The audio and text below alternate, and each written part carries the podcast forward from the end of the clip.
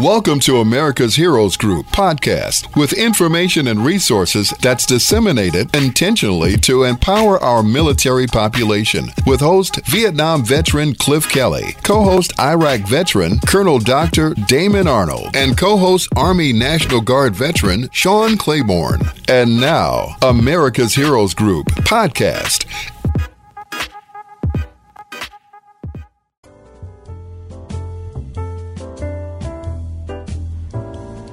And welcome back to America's Heroes Group with our roundtable with the state of Indiana partner DAV. That DAV stands for Disabled American Veterans. October is Breast Cancer, Mental Health, National Disability, and Domestic Violence Awareness Month. Today is Saturday, October 22nd, 2022, 2222. Our host is Cliff Kelly. I'm Sean Claiborne, the co host.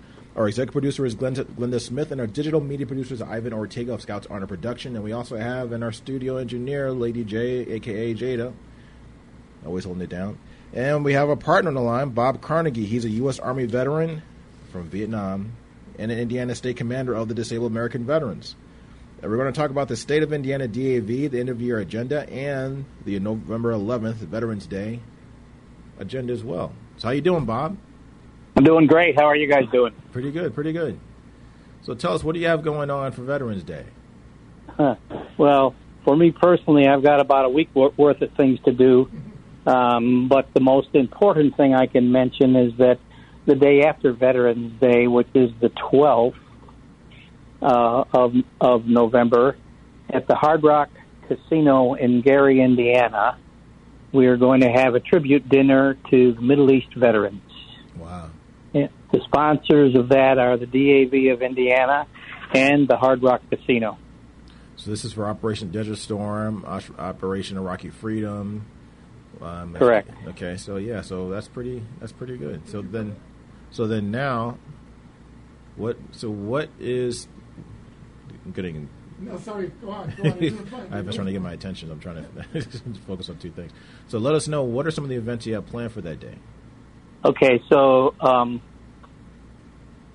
the first thing that we're going to do there is a a, a pl- special place in Marseilles, Illinois, that is the uh, the Middle East Conflicts Memorial, and it is a fundamentally it's the Middle East Vietnam Wall, and it's built along the Illinois River, and it lists all the names from the military that have been killed while we've been fighting in the Middle East.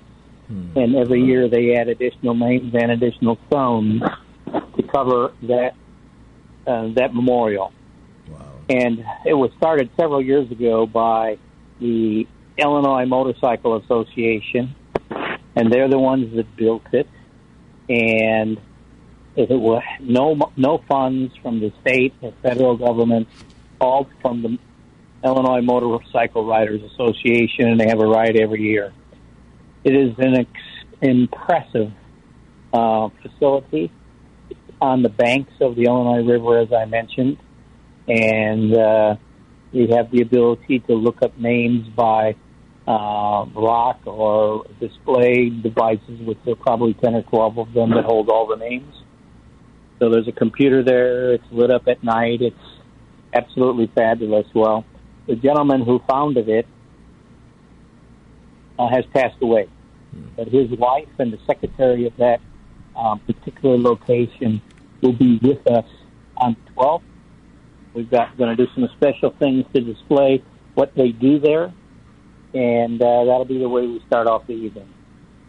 I got to check this out because it sounds beautiful. So like, and also it's very important to recognize those um, veterans from Afghanistan, Iraq, from the first war in Iraq, because oftentimes there's just so much. Um, I want to say bad publicity or bad press we hear about the 22 a day suicides, um, even though most of those are not necessarily uh, um, uh, the Middle East veterans.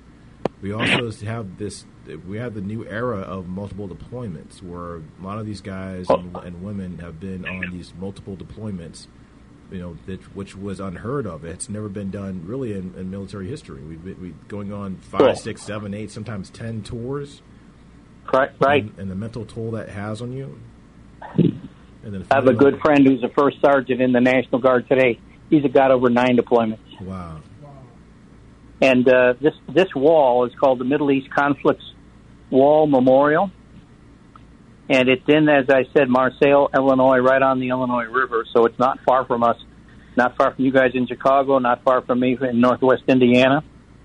And I can tell you that uh, you can look it up on the web and just get a flavor of it. You need to see it because it is very, very, very special. And the same thing happens at that wall as happens at the Vietnam Wall. You know, guys will come and look up names, do etchings. You know, the the the, the charcoal etching of the name plate uh, per se, and take that with them as a memorial. It it has a it has an effect on people of going to visit their brothers. Mm-hmm. And as long as their names are etched on a memorial like this, and we go and say their names, they're they're still with us. Hmm. So it's it's it's something that I talked to a group of National Guardsmen today, and you know I said, "This is your Vietnam veterans wall. This is where you guys go for healing." And it's nine, it, 80 miles away from us in Northwest Indiana, probably 75 miles from you folks in Chicago and I'm shocked at how many people have never been there. I've never heard of it. To be honest with you, this is the first time I've actually heard of it. I didn't realize. I know. I talked. I talked about it about a year ago on uh, on this show with Cliff one time, but it, it bears repeating because people just don't know it exists. So that's going to be the first thing we start off that evening, and uh, we've got two speakers that will speak. Uh, the first person that will talk is from the road home, which you guys know very well. Um, and, you know, that's the, the organization that's part of Rush Medical Center that does work specific to veterans for PTSD, TBI, and sexual trauma in the military. And they partner with in a, in a loosely knit organization between UCLA, Harvard Medical, and, and Tufts in Atlanta. So veterans that are suffering from those things can go to pick up the phone, call, rush, uh, road home, and literally go there for 14 days, no charge whatsoever, and get help. Wow. And uh, their their director, Will Beardsdorf, will be with us that evening. I've known Will for quite a while, and Will has served in the Army and uh, in the Navy, and he has a, a, a desire second to none for helping veterans. And then uh, after he speaks, we're going to have Jessica Lynch come and speak about her experience as a prisoner of war, the early days of the Iraqi invasion. Hmm. And she's written a book, and her story is extremely compelling. And as as we publicize this, I've heard a, I've heard her talk myself, and uh, so I've heard her story and I've read her book and and I understand what happens. But there's a lot of things out there about people that have this and get some notoriety because they are an example of what took place. And there's some stuff that people share and spread that just isn't right. And to hear her story is it's very, very, very compelling. Well, I would love to have her on their show. Um, well, uh, that's that would be a wonderful show for you to have. Um, she'll be coming into town on Friday in the morning. Uh, maybe I'll give Glenda a call while she's in town. That'd be great because that's got to be harrowing to be a woman in the Middle East, where it's not the same thing as not Kansas anymore. Once you're if you're a woman in the Middle East, it's a whole different ball game, and being a POW on top of that. Well, let me let, let me just give you a, a piece of her background, and I will not share her entire story, but she was like 18, 19 years of age. Hmm. Uh, she lives in West Virginia. I believe she was living there at that time. I think she lived there all of her life. And the recruiter came to her house to talk to her older brother, probably two, three years older than her. And uh, during the conversation, as it turned out, he did go in the army and and has a I think he's still in. He's had an entire career, over 20 years. But while he was, while the recruiter was talking to her brother, she turned to her mother and she said, I'm going in. Hmm. And she was about 19, 18, 19 years of age. So when this incident happened to her, she was a PFC. Wow. Think about that. Think about that. Wow. And I will not share any more of her story because the, to listen to it from her, her in her words is just absolutely compelling. But I can tell you this: when I was 19 years old, if this happened to me, I'm not sure you'd be talking to me. Man. So, uh, and and how how it ended and things like that just just makes you wonder. And you look at her, and and she's a lovely person. And the one thing I will tell you, one of the things as we've been making a plan for her to come to town, um, she says, "Well, I'm not sure if I'm driving or if I'm flying. Depends on whether I have to have this operation on my foot." She's still being treated for injuries Really. 20 years later. Wow. That's Yes. amazing. Yes. So uh, we're quite proud and pleased to have her joining us that evening. Um, the uh, main thrust of, of of the evening is those three things: the the wall, and then uh, that's in Marseilles, and showing that and sharing that experience with everyone in the room, and then uh, these two speakers to to kind of set the tone for the thank you. And and today when I talked to the National Guardsmen, probably about a hundred of them were in the room when I talked to them. I, I didn't, you know, share a whole lot of information, but I said, you know, I'm a Vietnam veteran. It took a long time for me to even say I was in Vietnam when I came home and put my uniform away immediately. Hmm. And I said it was literally, I got home in 69 and, uh, it was 12, 13 years before I could even talk about it. And I didn't have bad duty. You know, I'm not trying to paint a picture that I was in the jungle, you know, and crawling around. I, I did not have bad duty. But because of the attitude in this country when I came home, nobody really wanted to talk and nobody really cared. And, and it took a long, long time for this country to understand that no matter whether they liked the politics or not, I still went and did my job. Mm-hmm. And today, you know, we want to do this for the, the Vietnam veterans like myself want to do this for the, the the Middle East veterans, so they don't have to live their lives the way we had to live ours. What do you think? How did it change? What- Like from your from your memory, because Vietnam, I was born in '74, so Vietnam was Sure. pretty much over at that time. And then I Sure. was in high school when uh, Operation Desert Storms took off. And then um, I just got out of the military, and when 2001, when Yep, 9/11 occurred. sure. So Okay, so when did that? When did the psyche change from from your from your perspective, where people were Well- finally accepting Vietnam vets? Sure. Well, the first thing, of course, is the politics that was permeated the country at that time. They got they got tired of of the Vietnam War. They got tired of seeing 20, 30 guys killed a day. Reading that in the newspaper, and and it bothered a lot of people, and they didn't know how to express themselves. So they started to demonstrate, and that, that's what made it very ugly when we returned. But here's a big difference. As they go up, deploy today, and I won't say every single time, but the majority of the times and the experiences I've heard about is a whole unit going and deploying for nine months or 10 months or 12 months or whatever. But it's a unit. Guys that have trained together for, you know, maybe they're in the National Guard together or they're assigned to Fort Polk, Louisiana or wherever. And they mobilize that whole unit and they hop on planes and they go. And they're together. When I went, I got on an airplane with about 270 people on it and I didn't know a soul on that airplane Really? and I was assigned as a person to a unit. So when I got off that airplane, I went to a holding area. They changed my orders from one unit to another unit, got me halfway to where I was going, and I had to sit for two weeks and wait for the highway to be cleared to get to my unit because it was during the Tet Offensive when I arrived. Wow. That doesn't happen today because they're sending whole units at a time and coming home as whole units at a time. yeah. and That's- I'm that's telling all, you, I- Right? I came home. I was the only guy in the plane coming home, but I I knew one other guy in that plane.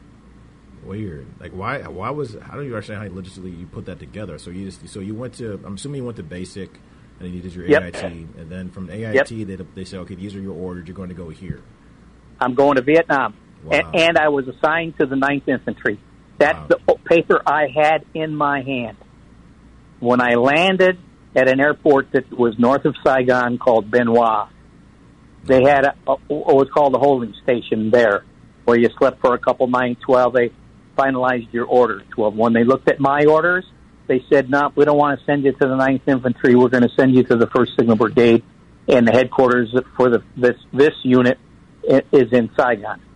And that's where I went. And then once I got there, my final orders was about five miles away from where I was, maybe ten miles away, and we couldn't get through because the highway was was fighting going on because of the Tet Offensive. So I stayed at the whole, at the holding area for my final assignment for probably a week to a week and a half until it was, the road was clear. And that and I got to my unit as a replacement for a person who was already gone. Wow. And so that's how they were moving people.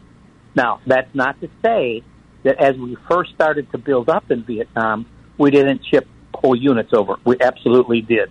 Put up, a lot of them went over on boats. I'm assuming like the 101st Airborne probably went as a unit. Sure. Sure. And so when they got there, that's fine. But they and today, if they send the 101st Airborne or pick any unit you'd like, they know when they get them ready and start going through their manpower allocation that nobody's going to be ending their tour during the next nine months while these guys are over in Iraq or Afghanistan or Kuwait or wherever it may be. But that back then they didn't look that deep. So if a guy went over with the 101st Airborne, they'd probably check to make sure they had more than six months to go. And then when they got to their their their uh, their time to leave, they said, "Hey, we got to replace this guy."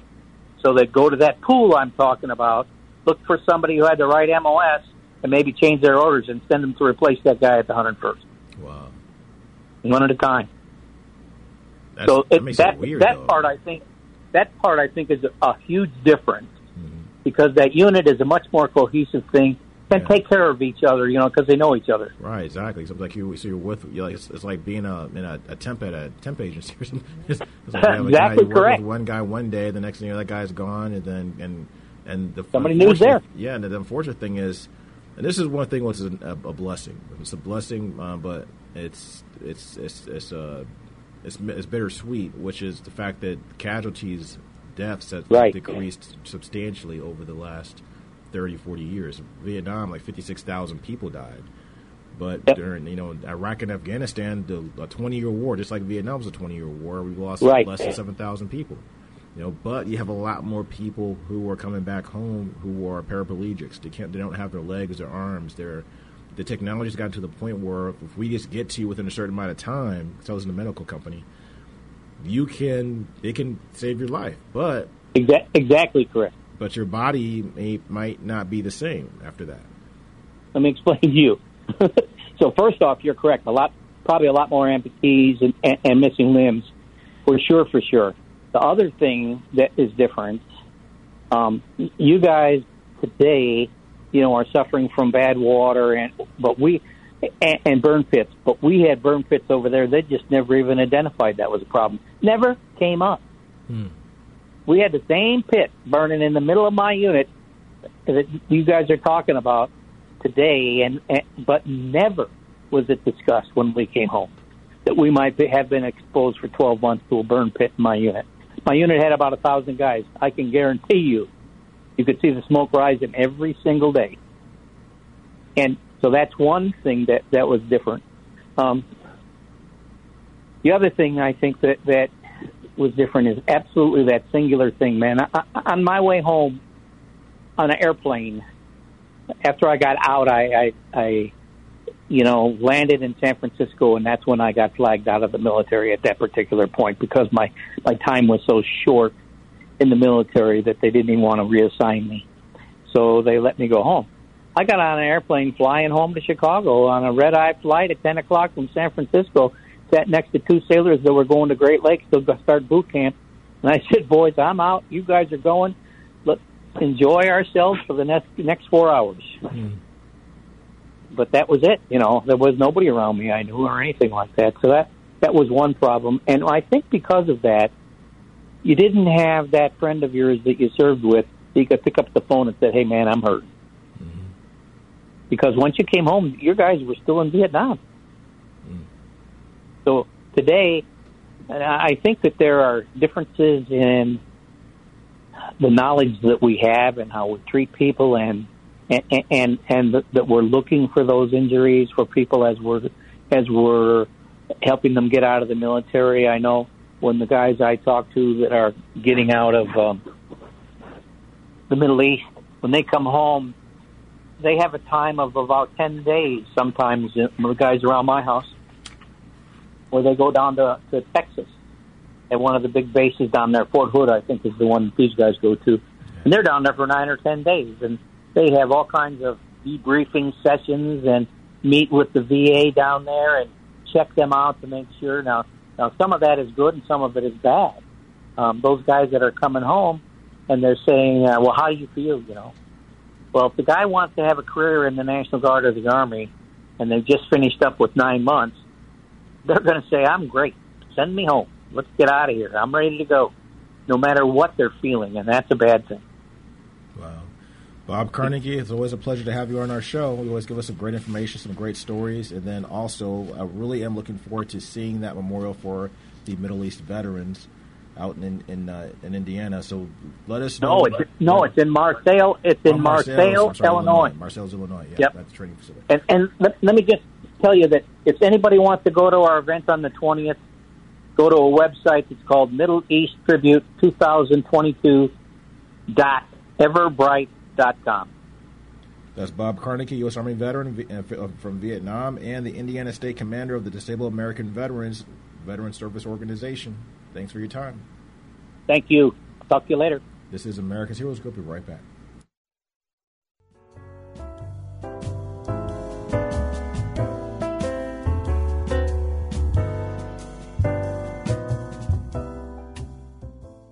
Thank you for listening to America's Heroes Group podcast. Don't forget to subscribe so you won't miss an episode. And for more details, visit americashg.org.